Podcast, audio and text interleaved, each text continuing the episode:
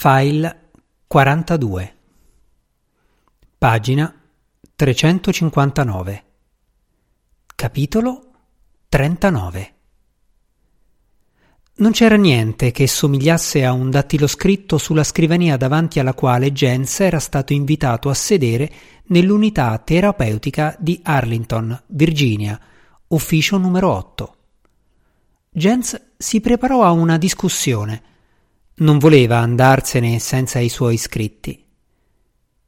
Come vedrà, disse il Marshal dietro la scrivania, un uomo basso, dall'aria del burocrate, con le lenti a contatto color oro. Tutto ciò che aveva in tasca al momento in cui è stato preso in custodia legale si trova in questa busta. E se vuol leggere e firmare quest'ultimo modulo. Jens, seduto di fronte a lui, aprì la busta rosea e rovesciò sul piano della scrivania gli spiccioli, l'orologio, il mini registratore e il portacarte. Mise tutto nelle tasche del suo nuovo abito borghese e prese il modulo. Che cos'è? chiese. La dichiarazione è che non ha immediati reclami da fare circa il trattamento ricevuto durante la detenzione. Non è una dichiarazione liberatoria per il governo, naturalmente ha sei mesi di tempo per presentare denuncia contro funzionari o membri del personale che secondo lei si sono comportati in modo indecente, inumano o illegale mentre era sottoposto alla loro autorità. Si sono comportati abbastanza bene, disse Jens. Scarabocchiò una firma. È molto gentile, Mr. Willy. La guardia prese il foglio. Jens sorrise ironicamente. Adesso sono di nuovo mister? chiese. Ci ho perso l'abitudine, dopo essermi sentito chiamare per nome per nove mesi. Sì, signore, disse il Marshal, lo credo. So che attualmente c'è un movimento per chiedere che il personale delle unità terapeutiche federali sia più formale e cortese con i custoditi. Bene, disse Jens, ma una prigione è sempre una prigione aprì il portacarte e vide che era vuoto. La mia tessera delle assicurazioni sociali? Il Marshall gliela passò. Era la stessa tessera di plastica che Jens aveva da anni, ma adesso era color tortora, non più bianca. Grigia, disse Jens prendendola. Mi dispiace, Mr. Willy, disse il Marshall. So che si sta preparando per lei un condono presidenziale ma fino a quando non sarà firmato? Non si preoccupi, disse Jens. Per quel che mi riguarda, questo colore grigio è una decorazione al merito. Sì, signore, disse il Marshal. Mi dica una cosa, comunque, chiese Jens. Tutti i detenuti federali che vengono rilasciati ricevono un trattamento così educato? Oppure io faccio eccezione? Tutti, naturalmente, Mr. Whaley. Il Marshal si alzò e porse la mano. Jensen la guardò per un istante. Dov'è il mio manoscritto? chiese. Oh, mi scusi, quasi lo dimenticavo. Il Marshal sedette di nuovo, si chinò dietro la scrivania e tirò fuori due scatole di cartoncino legate insieme da uno spago. Jens si sentì piegare le ginocchia per il sollievo ma c'era un'altra cosa da fare. Se non le dispiace, disse e incominciò a slegare lo spago. No, naturalmente. Vuole le forbici? No, grazie. Molti di noi qui sono ansiosi di leggerlo quando sarà pubblicato, disse il Marshal guardando benignamente mentre Jens slegava i nodi, apriva la prima scatola e incominciava a sfogliare il contenuto. Mia moglie ha letto gli articoli che lei ne ha tratto e dice che sono affascinanti. È sempre stata appassionata al programma spaziale. Io probabilmente aspetterò che esca il film, invece. Non sono un grande lettore. Beh, sa. Ma mia moglie vuole che le chieda quando uscirà il volume. Non ho ancora un editore, disse Jens, e prima dovrò finire il libro. I fogli del manoscritto c'erano tutti.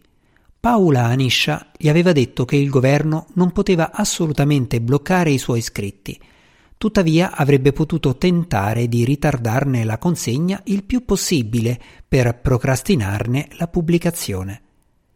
Jens si accorse che il Marshall gli stava tendendo di nuovo la mano al di sopra della scrivania. Che diavolo! disse Jens stringendogliela. Addio. Addio, Mr. Willy. Jens si alzò stringendo le scatole di cartone. Da che parte esco? Aspetti, l'accompagno, disse il Marshall. Si alzò e girò intorno alla scrivania. Era ancora più piccolo di quanto sembrasse seduto. Da questa parte, prego. Condusse Jens fuori dall'ufficio, in fondo al corridoio, intorno a un angolo e poi in un altro ufficio. Un uomo dall'aria grigia si alzò al loro ingresso. Sel, disse Jens fermandosi di colpo. Bene, signori, vi lascio. Il Marshall uscì. Salve, Jens, disse Selden Rete. Sembrava che quei nove mesi non avessero cambiato neppure il nodo della sua cravatta. Immagino che sarai ansioso di andartene e di ritrovare i tuoi due amici, ma ti sarei grato se prima facessi una corsa con me per parlare con qualcuno. Lynn e Barney mi stanno aspettando, disse Jens. Un'altra volta, magari. Li abbiamo già avvertiti. Non impiegheremo più di venti minuti. Ti riaccompagnerò qui da loro. Oh, disse Jens, chi vuoi portarmi a vedere? Selden tossì. Non credo che dovremmo parlarne qui, rispose. È un vecchio amico che ha seguito fin dall'inizio la faccenda. Desidera rivederti e parlare con te. Jens sgranò gli occhi. Vuoi dire. Selden l'interruppe. Per favore, niente nomi a voce alta. Scosse lentamente la testa. Jens, mi sorprendi. Dopotutto, sei rimasto qui per quasi un anno. La riservatezza delle conversazioni non è una caratteristica di questo posto. No, è vero. Jens esitò. Hai detto che Lynn e Barney lo sanno e sono disposti ad aspettare? Loro, e immagino che dovrei dire Mrs. West, perché è stata lei a dichiararlo, è lieta che tu parli di nuovo con il nostro amico. Ah sì? Jensen rifletté per un secondo. Allora sta bene. Uscirono dall'ufficio. Selden lo guidò lungo il corridoio fino a una porta scorrevole che si aprì a loro avvicinarsi. Passarono in una specie di sala per i visitatori, con una parete di vetro dove una porta girevole dava su un parcheggio. Presero una macchina a cuscino d'aria, blu e anonima, che li portò fuori dal recinto dell'unità terapeutica federale sulla strada principale per Washington. Credo di sapere che cosa significa, disse Jens quando ebbero raggiunto la velocità di crociera ed ebbero percorso un buon tratto in silenzio. L'amministrazione vuole che insabbi il mio libro. Bene, la risposta è no. Stai saltando alle conclusioni, Jens. Non credo. Non lo credo affatto, Sella. Lascia che ti dica una cosa. Intendevo scrivere la storia del programma spaziale come dovrebbe essere scritta otto anni fa. Due anni fa avrei dovuto scriverla nel mio tempo libero. Ci sono voluti nove mesi di carcere per farmi capire che non si può star lì ad aspettare il momento giusto per mettere le parole sulla carta. Lo si fa dove capita e si scrive. Adesso l'ho scritta quasi tutta e alcuni capitoli sono stati pubblicati. Si dà il caso che una parte riguardi certe cose che possono essere imbarazzanti per l'amministrazione. Bene, non posso farci niente. Ho deciso di raccontare una storia e questo ne costituisce una parte. Ma se pensi che qualcosa di diverso dalla morte o dall'inferno, e intendo il vero inferno, possa ritardare la pubblicazione di un'ora in più di quanto sia fisicamente necessario per stamparla. Jens si interruppe. Si era irritato sempre di più mentre parlava e adesso incominciava a sentire la propria voce che assumeva un tono ringhiante nell'abitacolo ad aria condizionata della macchina. E si sentiva imbarazzato. non aveva avuto l'intenzione di inveire, ma di dire chiaramente e con fermezza quali erano le sue convinzioni e le sue intenzioni. Hai finito, Jens? Chiese Selden senza cambiar tono dopo qualche secondo di silenzio. Per il momento, disse Jens. Allora lascia che te lo ripeta. Stai saltando alle conclusioni. L'amministrazione vuole che tu pubblichi la tua opera nel modo che ritieni più adatto. Ecco perché il presidente vuole parlarti. Anziché voler mettere ostacoli alla pubblicazione e al successo del tuo lavoro, credo che ti offrirà l'appoggio del governo e i migliori auguri. Jens si voltò a guardare il profilo impassibile dell'altro. Sel, disse dopo un momento, mi stai mentendo. È inutile. Non mi offendo anche se dici così, rispose Selden. So che ti aspetti un'opposizione alla pubblicazione del libro e gli ultimi nove mesi della tua vita giustificano questa reazione da parte tua. Tuttavia, ti sto solo dicendo la verità. Non è possibile, disse Jens. Dopo tutto quello che ho passato. Quello che hai passato è spiacevole, naturalmente, disse Selden, ma non cambia la situazione attuale, che oggi è diversa da quella che era quando sei stato preso in custodia per aver violato le responsabilità del tuo incarico governativo. Ti ho detto, e credo che te l'abbiano detto anche altri, Jens, che non capirai mai la politica. La politica si occupa degli esseri umani in massa e gli esseri umani sono imprevedibili. Ne consegue che gli unici piani d'azione davvero operanti per i governi sono pragmatici. Se cambia il vento e se si offre la possibilità di seguire una rotta migliore in una direzione diversa, anche il governo cambia e muta orientamento. È una delle leggi della storia di cui parli anche tu. E cos'è cambiato al punto che adesso il mio libro è diventato qualcosa che tutti voi volete? In questa società abbiamo un sistema responsabile, disse Selden. Certo, commette errori d'ogni genere, ogni tanto, ma nel complesso è impegnato a procedere secondo i suoi principi fondamentali, nel senso più lato. Se non fosse così, sarebbe andato in rovina ormai da molto tempo. Genze lo fissò. All'improvviso si accorse che gli dolevano i muscoli della mascella aveva tenuto i denti così stretti per il sospetto che i crampi lo stavano assalendo. Vuol dire che la gente ha incominciato a credere a ciò che hanno fatto i marsnauti, esordì. No, disse Selden, a lungo andare sarebbero venuti a saperlo nel nostro sistema. Tu non sei l'unico fanatico della verità che esista al mondo, Jens.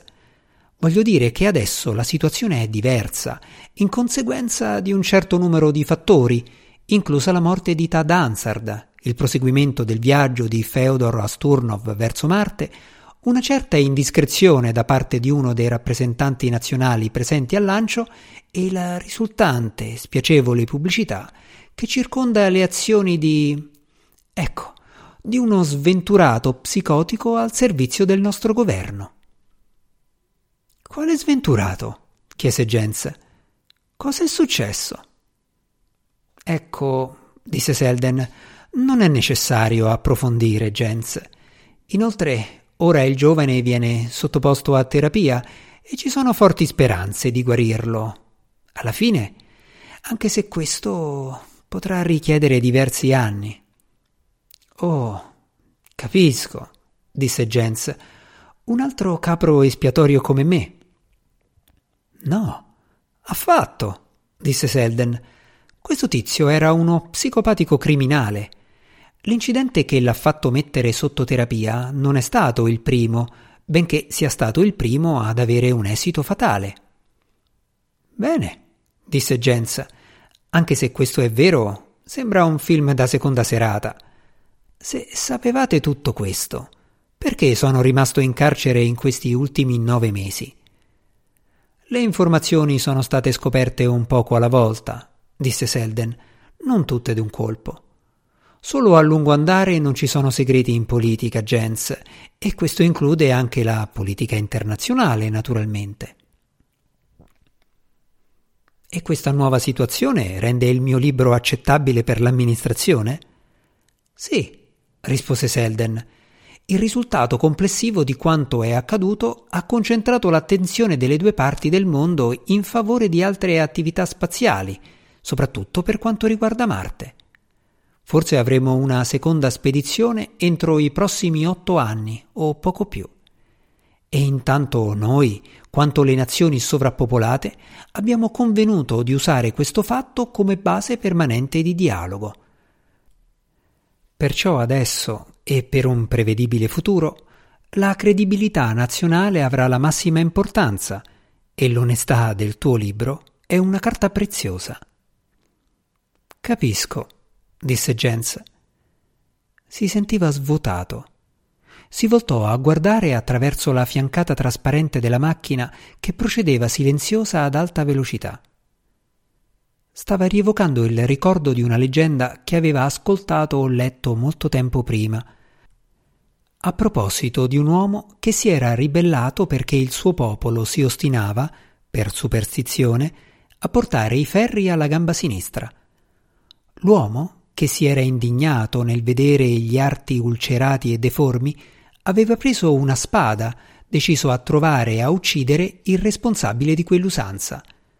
Finalmente, dopo una lunga ricerca, era giunto alla dimora del demone ispiratore, che poteva morire solo se veniva ucciso tre volte, e soltanto così il popolo sarebbe stato libero. Tuttavia, era stato detto all'uomo il demone poteva assumere molte forme, perciò doveva ignorare ciò che vedeva e colpire senza riguardi. L'uomo andò e si trovò apparentemente costretto a uccidere di volta in volta sua sorella, suo padre e sua madre, sebbene tutti lo supplicassero di risparmiarli. Quindi l'uomo aveva lasciato la dimora del demone ed era tornato a casa sua, dove aveva trovato la sorella, il padre e la madre uccisi come aveva ucciso le apparizioni.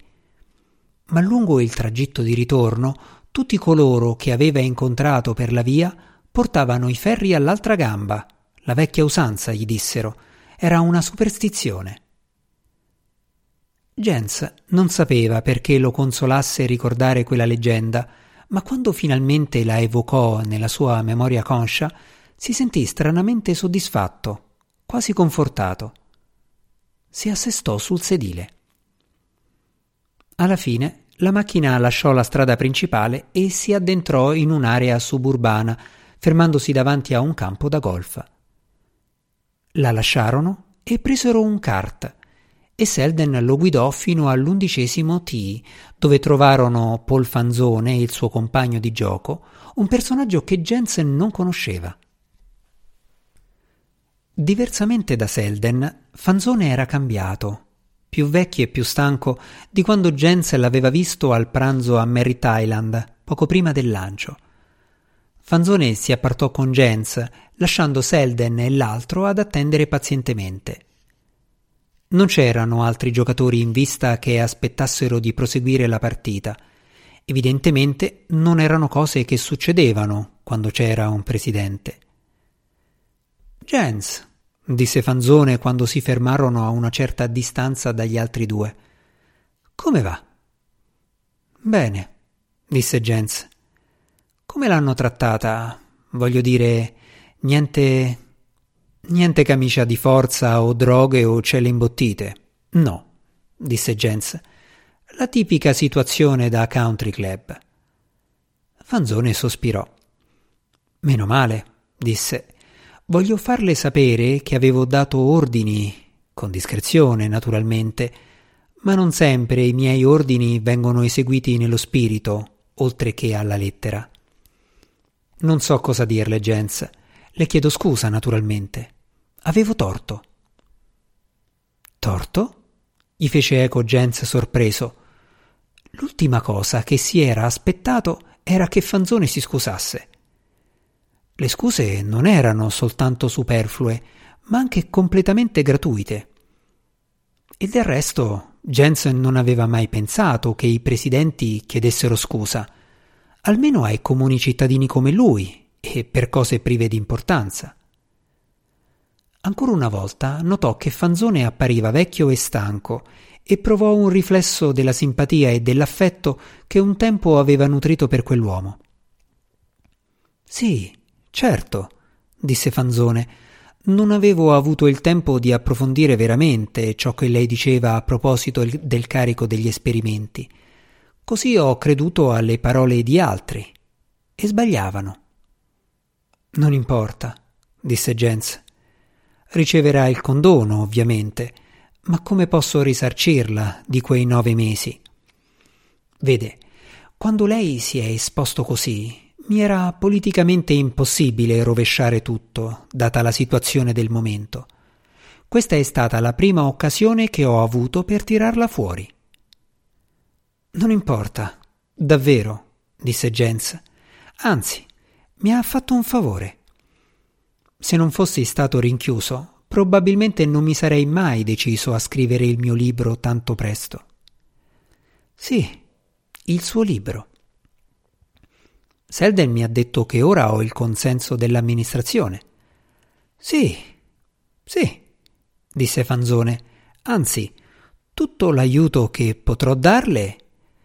Ho letto alcuni degli estratti pubblicati sulle riviste. È un ottimo scrittore, ma questo l'abbiamo sempre saputo. Grazie, disse Jens. Comunque è un normale stile giornalistico. Attese. Fanzone non disse altro per un momento. Sembrava in lotta con se stesso e guardava gli alberi che nascondevano la quattordicesima buca. Jens, disse poi voltandosi bruscamente, noi ci muoviamo con lentezza. Ecco tutto. Ma mi creda, alla fine mettiamo tutto a posto. Tanta gente, voglio dire, anche i potenti, dovunque, credono nella civiltà e la sostengono. A lungo andare lavorano per la civiltà, altrimenti non esisterebbe. Credo di sì, disse Jens. Comunque, tutti i progressi che realizziamo sembrano il prodotto di un procedere a tentoni più che altro. Sì, beh, è vero anche questo. All'improvviso Fanzone tese la mano. Si metterà in contatto di tanto in tanto.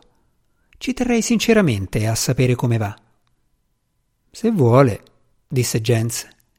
Sì, tra un anno e mezzo lascerò la mia carica e non credo che ce la farei ancora comunque. Dicono che è un compito impegnativo, ma è impossibile rendersene davvero conto fino a che non ci si trova in mezzo. Forse tra qualche anno io e lei potremo vederci ogni tanto per parlare. D'accordo, disse Jens. Si strinsero la mano. Bene, disse Fanzone voltandosi all'improvviso e avviandosi verso il tee. Devo riprendere la partita. Il golf non mi piace, per la verità. Sono i medici che me l'impongono. Lynn e Barney avevano atteso un po' più di un'ora nel parcheggio dei visitatori, nell'istituto dove Jens era stato rinchiuso durante gli ultimi nove mesi.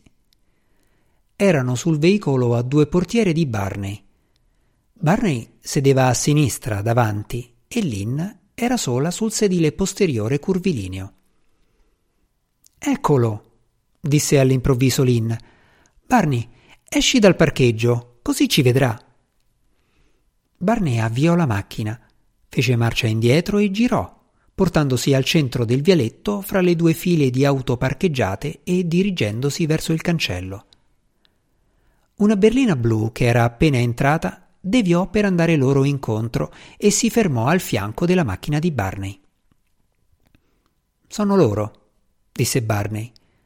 Jens aprì la portiera della berlina blu, girò la testa per salutare Selden Rete e scese. Selden si allontanò. Jens aprì la portiera anteriore e salì, strinse la mano a Barney, ma poi andò a raggiungere Lynn. Si parte, disse Barney avviando la macchina verso l'uscita e la strada. Lynn abbracciò Jens appena le sedette accanto, lo strinse di slancio e lo baciò. Ciao amore, le sussurrò Jens all'orecchio. Lynn cominciò a tremare. Barney stava svoltando sulla strada e lei non voleva lasciare Jens. Non voleva lasciarlo mai più. Con un profondo senso di stupore scoppiò in pianto. Piccola, disse Jens accarezzandole i capelli. Abbracciami, ansimò lei. Abbracciami. Jens la cinse con le braccia e Lynn gli si aggrappò.